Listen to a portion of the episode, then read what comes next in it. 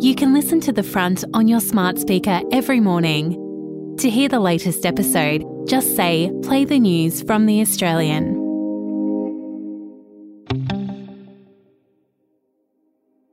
From The Australian, here's what's on the front. I'm Claire Harvey. It's Tuesday, May 16. Next time somebody tells you things were tougher back in their day, just mention this. Tax paid by working Australians has jumped 30% in the past decade, even once you account for inflation. The Australians crunched the budget numbers, and today we're revealing how bracket creep and the slow rise in overall taxation is costing us. Indigenous corporations could veto new mining projects under Queensland's proposed new treaty framework. Queensland's Indigenous Partnerships Minister Craig Crawford says Indigenous groups can request the power as the government hammers out how treaties could be written. Tweed Shire locals will hike Mount Warning on the New South Wales north coast to protest the abrupt and controversial closure of Wollumbin National Park. Locals and tourists have been suddenly locked out of Wollumbin, but it's not clear why. In today's episode, inside the messy stoush over the future of one of the nation's most loved national parks.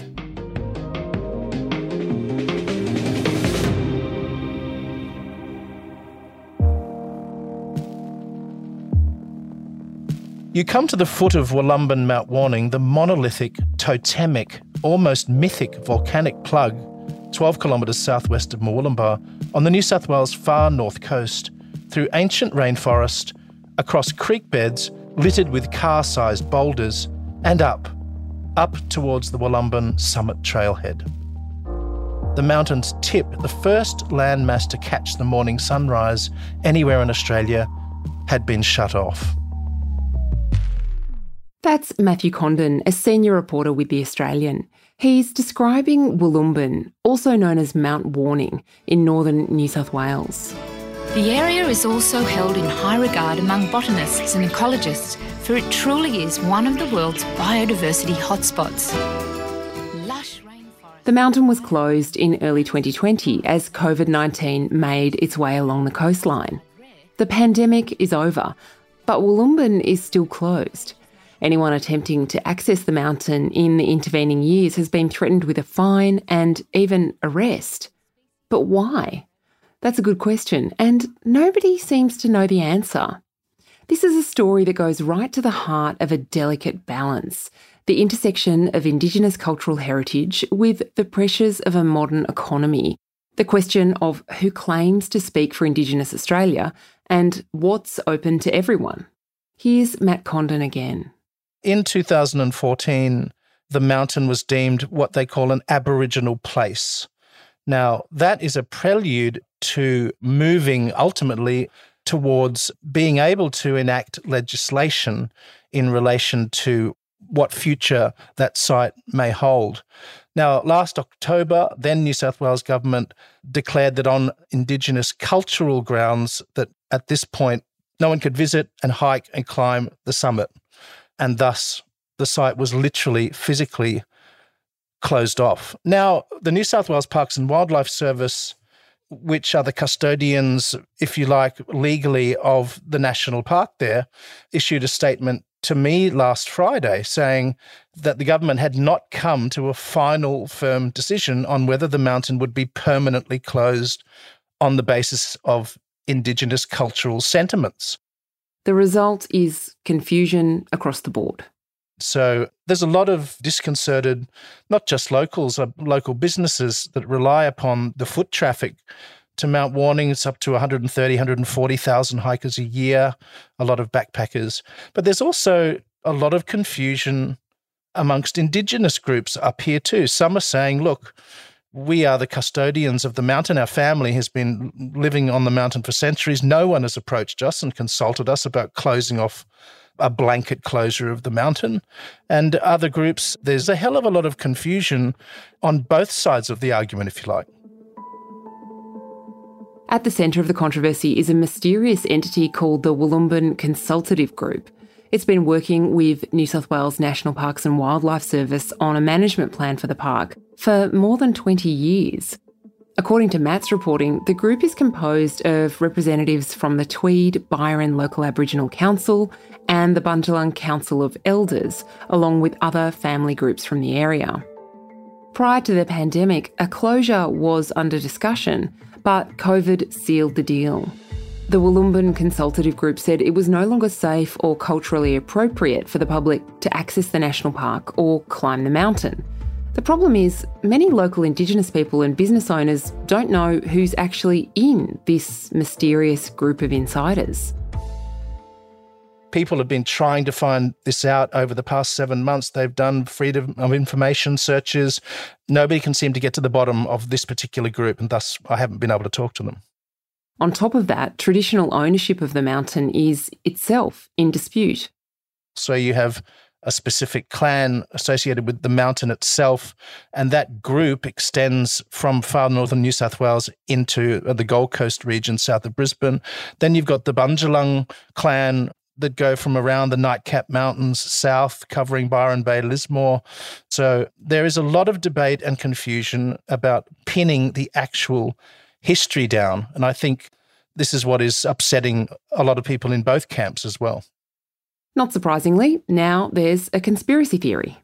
Indeed, both Indigenous and non Indigenous groups have said to me independently of each other that they believe this is a long game ruse on behalf of national parks to, in fact, hand over all the responsibilities of the mountain to Indigenous groups. And that would include, of course, annual upkeep and huge expenses in relation to that and take that responsibility off their plates.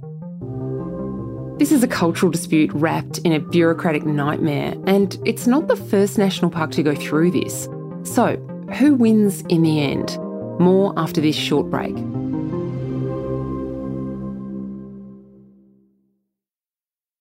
A troubled young woman. Her evil parents. We never had any issues between us. Has justice been done? Oh, I'm in a prison.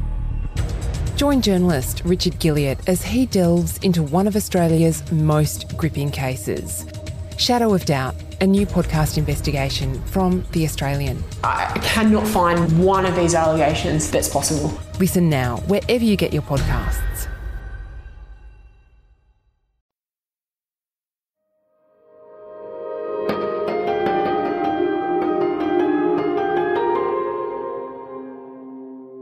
1980s and 90s, it wasn't uncommon to see groups of tourists, both Australian and overseas, scrambling up Uluru.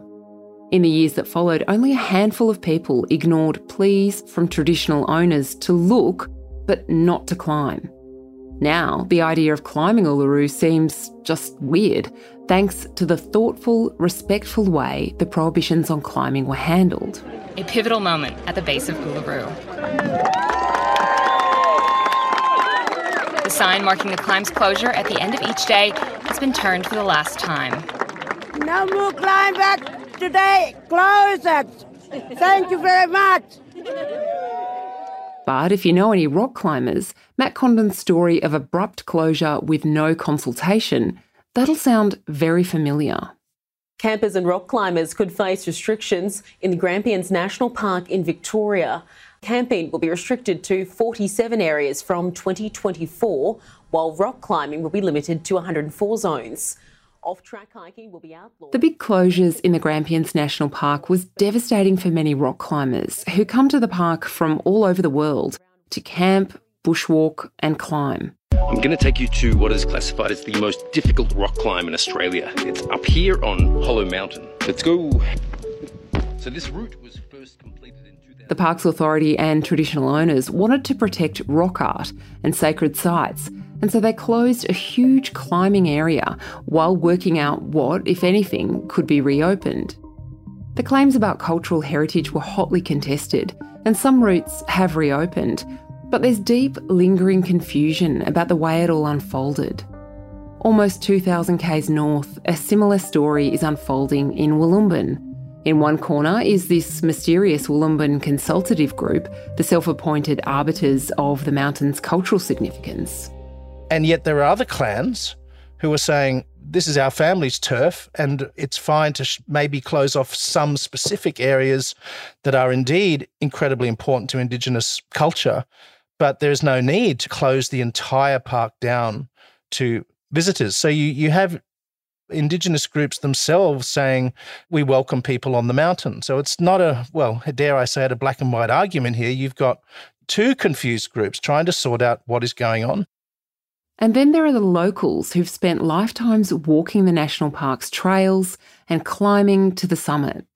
One local Matt encountered had climbed the mountain 35 times over decades, and now he too is locked out.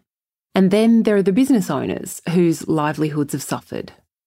It's a mess, to be honest. And so the question of what's true and what's not lingers. What I see unfolding here is an absolute abuse of history. There are people grabbing pieces of history that suits their argument in this particular debate.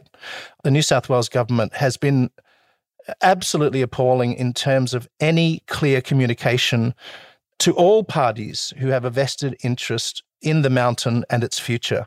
It just strikes me that a very important issue that needs to be discussed and debated within the community has been hijacked by bureaucracy. They need to press the refresh button, come out with some transparency, bring everybody together, and talk this through.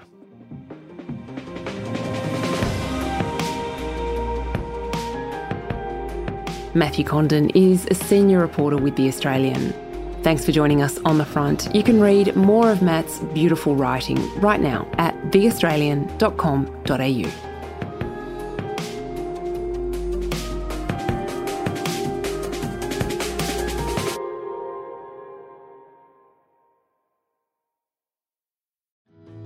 My name is Manny Carudis, and I'm a former New South Wales policeman turned investigative reporter with a passion for missing persons cases. I'm here to quickly tell you about our True Crime Australia podcast, The Missing. In this series, I look at old missing persons cases which have all gone cold in an attempt to try and uncover new information which could help see these missing people reunited with their loved ones or any form of clue that could bring these families closure. The Missing is available now wherever you get your podcasts and early and ad free on Crimex Plus on Apple Podcasts.